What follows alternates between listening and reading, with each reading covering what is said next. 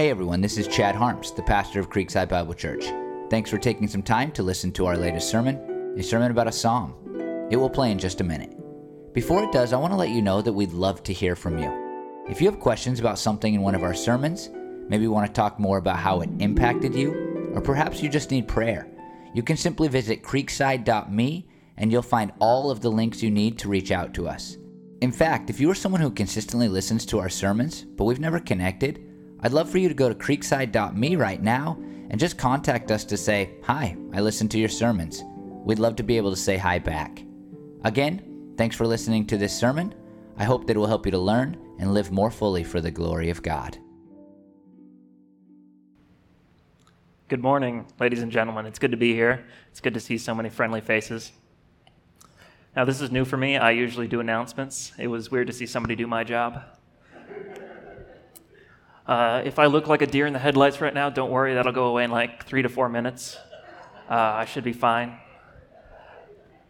From what I've heard, uh, public speaking is a bunch of people's like biggest fear. It's one of those fears that most people have, but not a lot of people are are willing to go up and face, right? So, public speaking wasn't really one of my fears. But now that there's actual consequences, I don't know how I feel about it. but fears are very normal in human life. It's very normal for us all to be afraid of something. When I was younger, I was terrified of the dark. So, whenever we had to go and go through like a corn maze, oh, I'd be terrified the entire time because it was dark out. I didn't like it. But our church youth group would always take us. It's one of those things that it was tradition, right? We have to make sure they go through the corn maze. Because if they don't go through the corn maze, what are we going to do on Halloween? So we'd always go through the corn maze.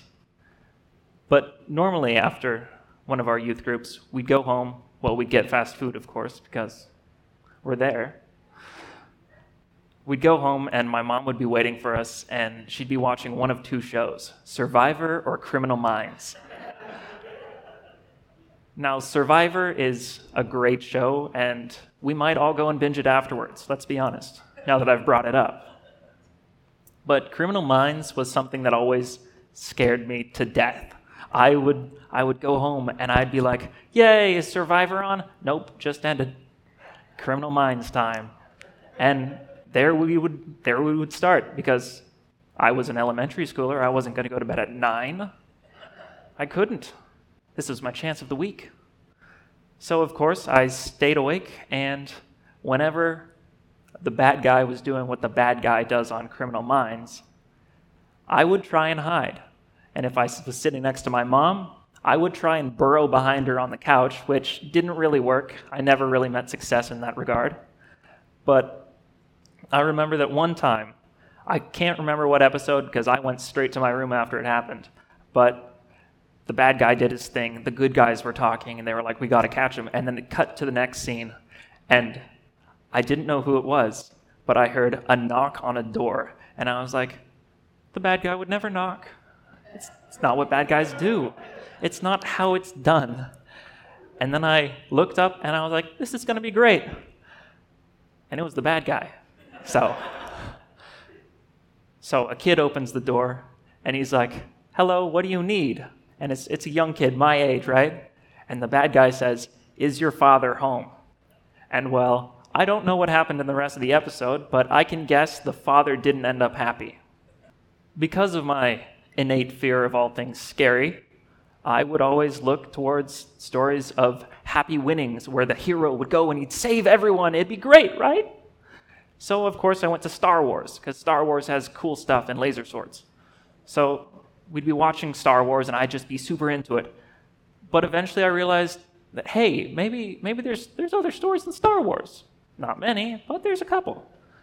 And then in church one one day I started reading and I realized that hey, throughout the books of the Bible, especially the early ones, it's it's a story of a hero doing whatever is best for the people around him and he's helping everyone.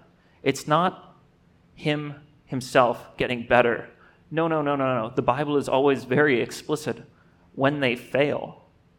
If the hero fails, then you get more attached to him, right? Nobody likes a hero that doesn't meet any he's sort of failing. Nobody likes seeing a hero not grow. You want to see the hero grow through his failures and then become a better person for it. So you can look at Moses, who went and he lived as an Egyptian for so long. And then once he realized, I can't do this anymore, he goes out and he realizes just how terrible his people were being to the Israelites. And then he goes to the desert. He runs away. But then he comes back and he's a hero. But it's not the only time he messes up. He messes up time and time again, as, as humans do. We could look at David. David is, is one of the greatest kings to ever live. He's good to his people, almost all of his people. But he also messes up. And at the end of his life, when he wants to go and go to God and say, Hey, can I build your temple? God says, You can't because there's too much blood on your hands. So David, of course, is, is super sad, but he says, Hey, am I at least allowed to get things ready so that my son can do it for you? Because my kids may not be exactly the same as me. So he goes and he gets the finest materials. And then Solomon, his son, builds one of the most beautiful temples to ever exist.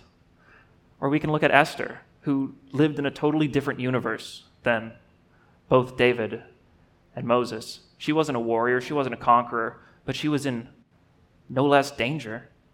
She had to go and she had to save her entire people with her uncle Mordecai and make sure that, hey, because somebody messed up way back when, because some hero failed, this is our job. This is, this is what we have to do. And so they made sure, and God preserved them. Now, Psalm 91 is my favorite psalm because it's, it's, not, it's not a psalm that says, hey, God is going to make sure that you don't suffer in your life at all. It makes it pretty clear that you're going to suffer. It makes it very clear that, hey, bad things are going to happen. But if you go to me, it's not, it's not just going to be about the bad. You'll be able to look around and see that, hey, you're not alone in this trouble, but you're going to be with me. And I think that's beautiful. So let's read it. So Psalm 91 starts off with He who dwells in the shelter of the Most High will abide in the shadow of the Almighty. Verse 2 I will say to the Lord, My refuge and my fortress, my God in whom I trust. Verse 3 For he will deliver you from the snare of the fowler and from the deadly pestilence. Verse 4 he will cover you with his pinions, and under his wings you will find refuge. His faithfulness is a shield and a buckler. Verse 5 You will not fear the terror of the night, nor the arrow that flies by day, nor the pestilence that stalks in the darkness, nor the destruction at noonday. Verse 7 A thousand may fall at your side, ten thousand at your right hand, but it will not come near you. You will only look with your eyes and see the recompense of the wicked because you have made the Lord your dwelling place, the Most High, who is my refuge. No evil shall be allowed to befall you, no plague come near your tent. For he will command his angels concerning you to guard you in all your ways. On their hands they will bear you up, lest you strike your foot against a stone. You will tread on the lion and the adder the young lion and the serpent you will trample underfoot. Because he holds fast to me in love, I will deliver him. I will protect him because he knows my name. When he calls to me, I will answer him. I will be with him in trouble. I will rescue him and honor him. With life long, I will satisfy him and show him my salvation. It's, it's a beautiful psalm. So let's go verse by verse. Verse 1 says, I'm going to open my Bible one second. Verse 1 says, He who dwells in the shelter of the Most High will abide in the shadow of the Almighty. Now, shelter here is much like a home, right? A shelter is a home. It's one of the three things necessary for a human to survive. You need shelter, you need to be safe. So if you're going to God as, as your shelter, as your fortress, as your home and refuge, You will be safe. It is the place you are safe in. And verse 2, or the second half of verse 1 says, And you will, and he who dwells in the shelter of the Most High will abide in the shadow of the Almighty. If you're living in God's shelter, you're going to abide by the rules of God. Because that's, that's what you do. When you're in somebody else's home, you don't go and turn everything upside down, despite how much it's honestly really fun. But sh- shadow here is interesting, right? Because I was afraid of the dark. So when it says shadow, what, what do you mean by shadow? Does that mean I'm going to be behind something? I'm going to be hidden away? I'm going to be locked in the dark? Because I certainly don't want to be locked in the dark. Because it's much less of a locked in the dark than behind something greater than yourself. If so, so the verse here really references the king because it'd be as if it's the king. The Almighty is the king, of course, because the king of Israel is God, but his anointed is the one who leads him. So it would be as if the king himself was in front of you he would be there to protect you. You would be in, you would be behind the king.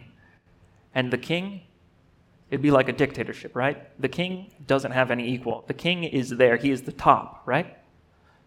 So it's, it's not about, hey, is somebody higher than the king? No, no. If you are in the shadow of the Almighty, you are with the king. The king will protect you. If you are in his shelter, no harm will come to you. We can see that when David invites the last remaining of Saul's children to live in his house for all of his days. He is safe there. Verse 2 I will say to the Lord, my refuge and my fortress, my God in whom I trust. Now, refuge and fortress were very important back then because it was a time of city states where a couple months of the year were just the war times.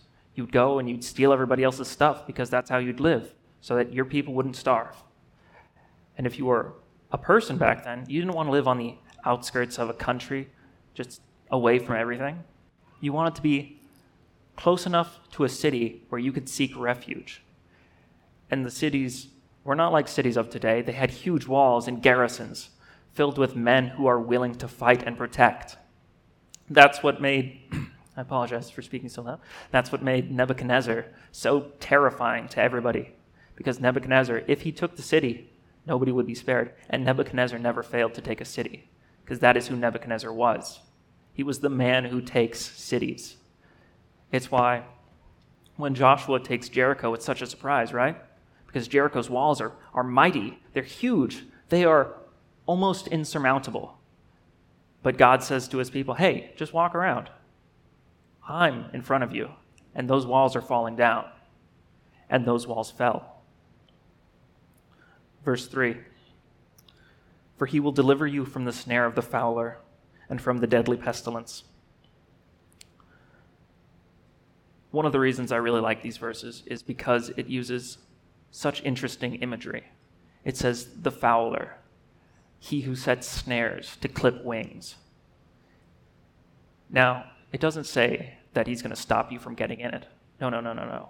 God makes sure that we learn our lessons because God is not just a God who will protect us, He's a loving God. He wants us to love Him despite the lessons we're going to have to learn. Because, as any good parent will attest, your kid's got to learn. And if you tell a child, hey, don't touch the hot stove, he's going to touch the hot stove. So God, God is willing to say, hey, you're going to be in this situation. But if you ask, I'm going to be right here. I will the fowler will not get you. You are you are in the trap, but the fowler does not have you. I have you. The other word it uses is pestilence. The deadly pestilence. Now, both traps and disease were two things that all of the ancient world had to be extremely careful about. Not just diseases in war times, but diseases just at any time could cause an entire city to fall because they didn't have proper hygiene, well, unless they were following the rules written in Leviticus. But the moment that a disease spread, they weren't scientifically advanced like we are. They didn't have medicine to counteract every ailment. They had to make sure that the disease was not spreading. But this disease isn't a disease with bacteria or microbes, or you can tell I'm not a biology student. It's, it's a corrupting influence. It's, it's a spiritual disease. It's one that corrupts your very conscience, something that makes it so that instead of feeling something when you go wrong, you feel nothing or you delight in that. The speakers are, are doing that, right? I'm not crazy. Verse 4 He will cover you with his pinions, and under his wings you will find refuge. Now, the imagery here is pretty interesting because it's like that of a mother hen. Uh, hey, everybody get close. We're all gonna we're all gonna huddle together, and under my wings, nothing bad's gonna get to the chicks. And we're a lot like ch- chicks because we don't we don't know we don't know the way of the world. We don't understand everything. We don't we haven't seen this time and time again.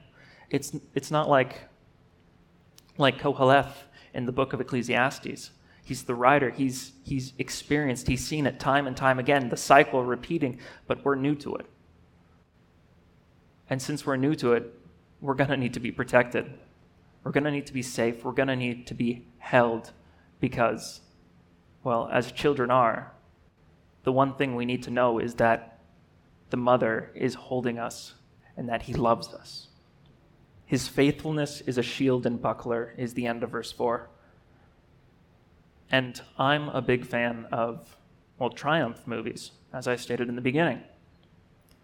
Now, I think it's super important. We all know how important a shield is in combat because you would, you and the guy next to you would form a shield wall, and the guy next to him would add on, and you would be linked. You would be stuck together because that's how it was done. Because you would line up and then you'd crash into each other, and if one spot fell, then it'd either have to be replaced or the line would fall.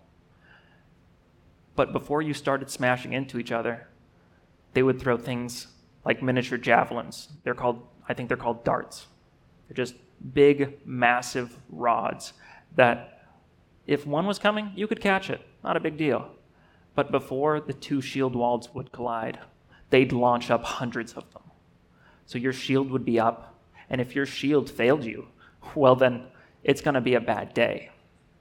Because those darts, while they aren't dangerous alone, can take down an army if they don't have shields.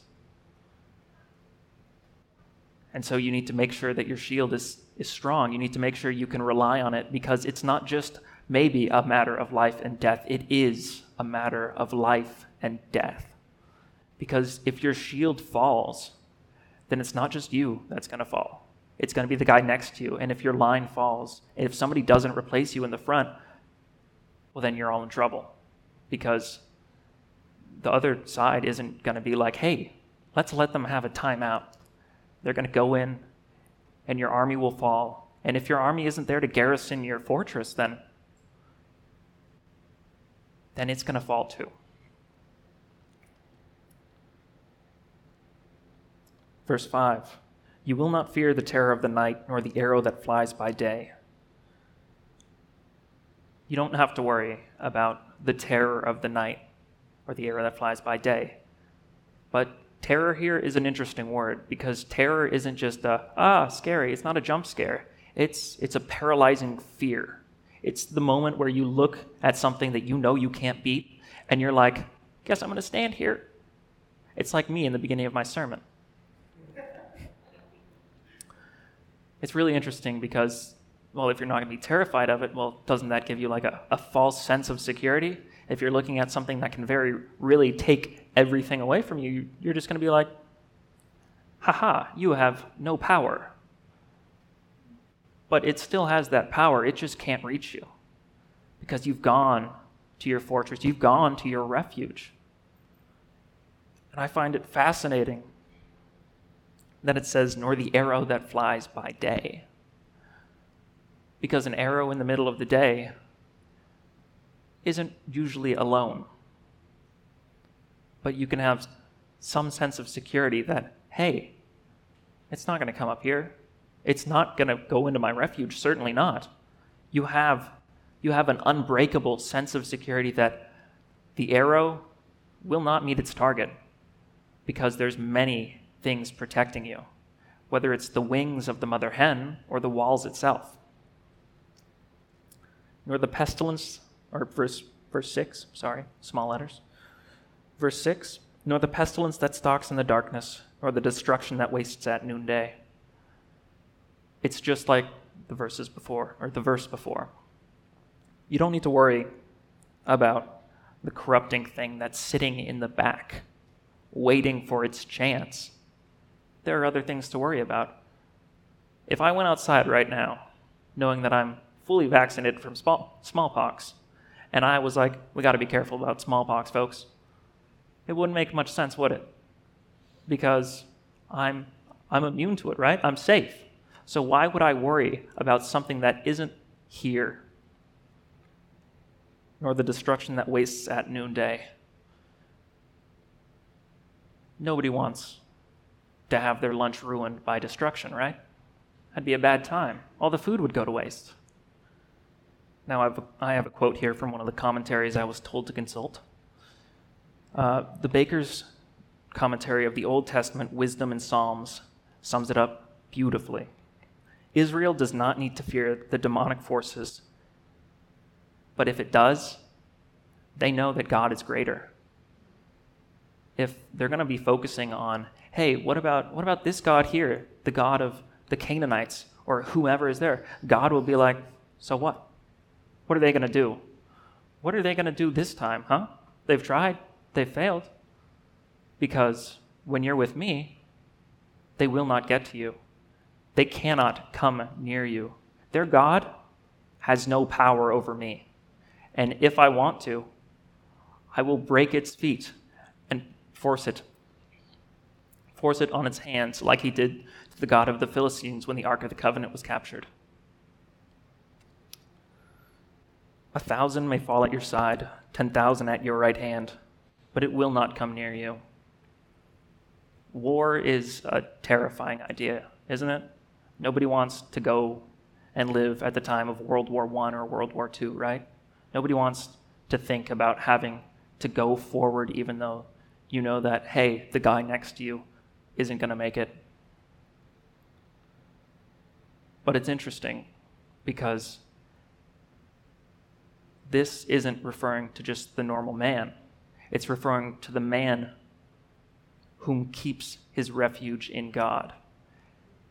The man who is safe is the man who is with God.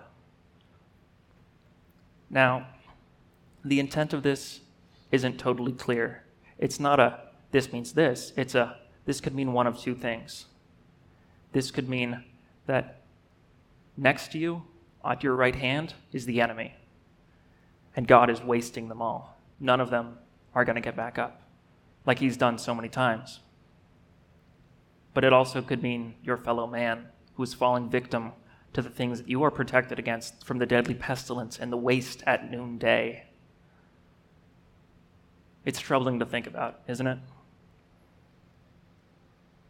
It's troubling to think that, hey, the guy next to me on the bus or at work, because he's not with God, he may fall.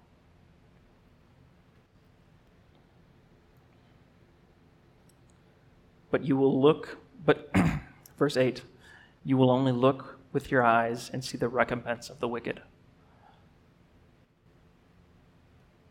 Now, nobody likes seeing a person in pain. It's, it's heart wrenching, especially when you can't do anything about it.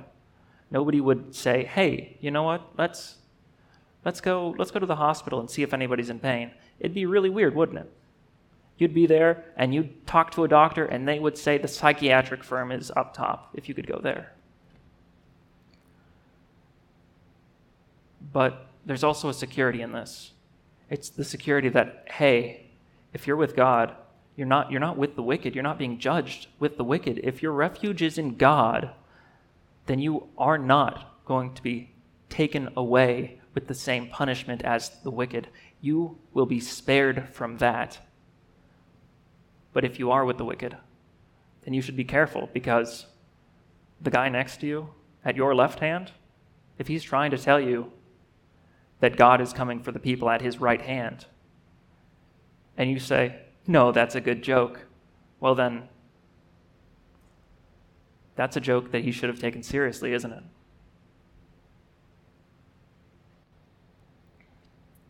Verse 9 Because you have made the Lord your dwelling place, the Most High, who is my refuge. Now, this is super interesting because it shifts. The wording shifts from a first person to a second person. It's no longer I, it is you. You who are. Because you who have made the Lord your dwelling place, the Most High, who is my refuge. If you share, if you share God, and if you share God with the person, if you are both in that same refuge, then you're both kept. It doesn't matter who you are. It does not matter if you have gone out and said, hey, let's make sure that, that this is the way that it's done. No, if you're going to God as refuge, as safety, as the one place where you know that you are always safe, then the guy next to you who's also there, he's also safe because God will not be like, sorry, one person only. It's not a only the anointed may stand in here. If you, if anyone,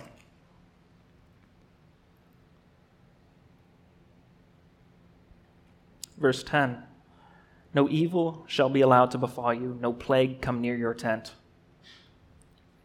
Now, this is interesting because the evil here isn't totally specified, but it's not, it's not a bad time, it's not suffering, it's, it's evil intent the intentions of the evil forces of the world that are always trying, they won't be able to come near you. And the deadly pestilence won't come near your tent because you've made your tent in the refuge of God. It's not, it's not about where I'm at in the city. It's I'm in the city, which means everything outside, it could be gone. But I'm safe here. It's not a, wow, this place is bad. It's a, hey, no matter what happens, don't leave the panic room. Verse 11 For he will command his angels concerning you to guard you in all your ways. And verse 12 On their hands they will bear you up, lest you strike your foot against a stone.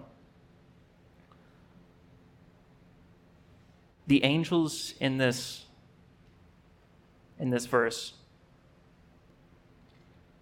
the angels are the aides of God, the messengers we've seen. If, if they're there with ill intent, if they're there to destroy, they will burn everything as they did to Sodom and Gomorrah. But if they're there to help you, if they're there to keep you from stumbling, then they're going to keep you from stumbling. And stumbling is an interesting word to have here. I know that the ESV doesn't have stumbling, it has strike your foot against the stone. But what does this stone mean? Where are you? Psalm 23 says God's going to lead us through the valley of the shadow of death, but you're not going to fear any evil. But if you're walking through a valley and you strike your foot and you lose it, you're, you're going to go all the way down to the valley, the very bottom. It's, it's a matter of life and death, it's an urgent thing. And strike and the angels, the aides of God, being there to help you make sure that you're not crossing that line and you're not smashing your foot against that rock that'll send you tumbling towards oblivion, then, then they're going to stop you. They're going to make sure that you are kept because you are a child of God and you are loved. Verse 13 You will tread on the lion and the adder, the young lion and the serpent you will trample underfoot. Lions and snakes were probably one of the two scariest things to run across when you're not armed back there. Because the lion, well, it'll, it'll just maul you over. You can't stop it. The lion's bigger than you, it's stronger than you. What are you going to do? It is, it is a monstrous being compared to you. And the snake, well, it just needs one, one bite, right? If the snake bites you, well, I don't think they had antivenom back in those days. But it says you're going to go over them. You're going to stomp on them. You're going to walk past them. You will walk over them because they can't hurt you. You're safe. So the big things, the sins, the evil forces that are just ginormous when you think about them, well, you don't need to worry about them because God's got you. He's got your back. You are in His shadow. Where He leads, you follow to stay in that shadow. And if it's over a lion, if it's over a snake, what are you going to worry about? You've got that, you've got that security. Verse 14. This is another interesting change. It doesn't go from I, you, we. It goes from I, you, and then as if God Himself is speaking through the minister. Because he holds fast to me in love, I will deliver him. I will protect him because he knows my name. Now, names are a big deal in the Bible. Jesus of Nazareth, he was that's how you identified him. He was of Nazareth. He came from there. That's how we know him. But when Moses asks God, the burning bush, Who are you? He says, I am who I am. And that's enough. Because the moment you realize that somebody has the power to say, I am who I am, and you don't need to ask more questions, then you've realized they are who they are. I will protect him because he knows my name. They knew his name. The good kings of Israel, they knew his name. And when they didn't, well, they weren't the good kings of Israel when they didn't, were they? They probably weren't even kings in Israel for very long, because that's what happened. The plague came near their tent where they set it. And the bad kings realized that, hey, it's not going to be a very good campsite.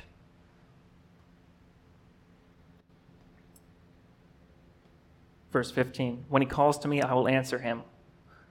I will be with him in trouble. I will rescue him and honor him. Normally, when we think of serving God, it's God as master, right? We all think God is the master. But there's a weird switch here where God is saying, Hey, I'm totally fine with helping you. You just need to reach out. I will be there because I'm already there. You just need to say the word, and then I'm there because that is who I am. God will answer the call. God will be there when you're just a child scared of the dark. He will be there to keep you company and comfort you. You will not be going through your troubles and your toils alone. And when you need it, when you're snuck, when you're stuck in the snare of the fowler, well, God's going to be right there to rescue you. You'll learn, hey, don't touch the hot stove. But God's not going to yell at you and be like, hey, I told you not to touch the hot stove. He's going to be like, hey, let's run that under some cold water. Like, I warned you, you did it, but like, it's done, right? So just be careful not to do it again. Because he's compassionate, he's not going to take it out on you. Of course not. But he's going to make sure that you've learned your lesson. With lifelong with long life I will satisfy him and show him my salvation. A long life back in the days of Moses and in David weren't things guaranteed. The average life wasn't, I think it's 83 here in America right now. It wasn't that long. Especially men like David and Moses who went to the battlefield. It was to be expected that a young man goes to the battlefield. And, well, most of them, if things went south, they didn't come back. But when God says, with a long life, I will satisfy you, he means if you are here, if you are in the fortress that I told you to be in, if you are abiding in my shadow,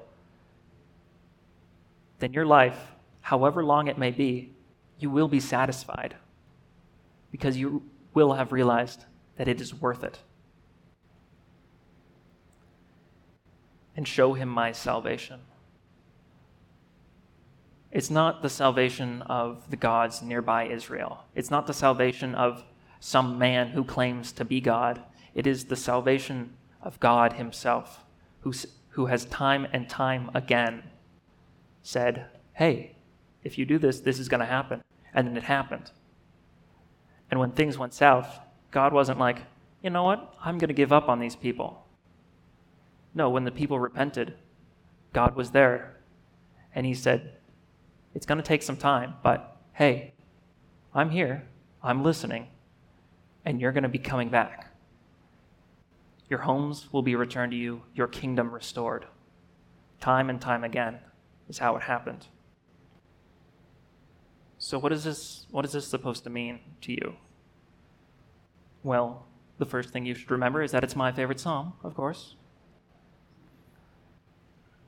But if you're going to remember that, then please remember that when you're trying and you're failing to find safety in whatever you're doing, when you're trying to find like a safe job where you'll never be fired because they kind of need you. If, if you're looking for that sort of thing, then you're probably not going to find it on this earth. You're not going to find any place where you're free of suffering and from evil and from all of the things in this world that are trying to do bad to you. But if you go to God, it's not uh, when I get to heaven, I'll be in God's presence. It's a, I'm already in God's presence. And through that, I can find security. So, do you think that through all this, like through whatever God would throw at you, and say, hey, I think you can overtake this, would you go and say, hey, you know what? I'm going to go to God right now because that's where I need to be? Or would you think, hey, you know what? I'm the man of the house. I can take this on. I can take everything on, and I don't need to worry about it because I'm strong. Because that sort of attitude is exactly what the poor kings of Israel did when they weren't with God. They took it on and they fell. Why, why doesn't it always seem like this, though? Why doesn't it seem like, hey, I'm with God, so shouldn't I be safe from of this safe from this evil, safe from the grasp of things that want to do me ill? The Israelites didn't feel like that. They were captured time and time again their riches taken, their temple destroyed more than once. They certainly didn't feel like it. But whenever things were getting dire, God would say, Hey, don't worry. Come to me, believe in me, that I am the only thing that will get you out, and I will get you out. I've done it to your forefathers. I did it with Moses. David beat Goliath, didn't he? And Esther? Esther had to deal with the entire Persian. Esther had to deal with the Persian royalty, making sure that she wasn't killed for approaching the king when she wasn't asked. But God asked her to. And when God asked, she was safe. Let's conclude. In conclusion, God is our comforter. He is he is what we run to. He is where we need to be. He is where we need to go every single time we are stuck in the fowler's trap. Who do we need to call out for? Because there's only one person that's going to get you out of it. There's only one person that's going to make sure your wings aren't clipped. He is safety. And we're assured, th- we're assured of that through what Christ tells us. Christ says, Death, what is he going to do to you now? It's been beaten. Death has lost its sting, as one of the songs said earlier. Through Christ, we're saved. We see salvation. And in Christ, we'll live again in the comfort of God, in his refuge, where we should be in this life. in Christ, we can find rest in the shadow of the Almighty. Let's pray together. Dear Lord, thank you for this day. Thank you that we can all be here today. And thank you that we don't need to wear masks, but we can enjoy each other's company once again. Lord, Lord, I don't know the struggles in all of these people's lives. I don't know many of them. But Lord, you know. and we lift them up to you. Lord, in your name, amen.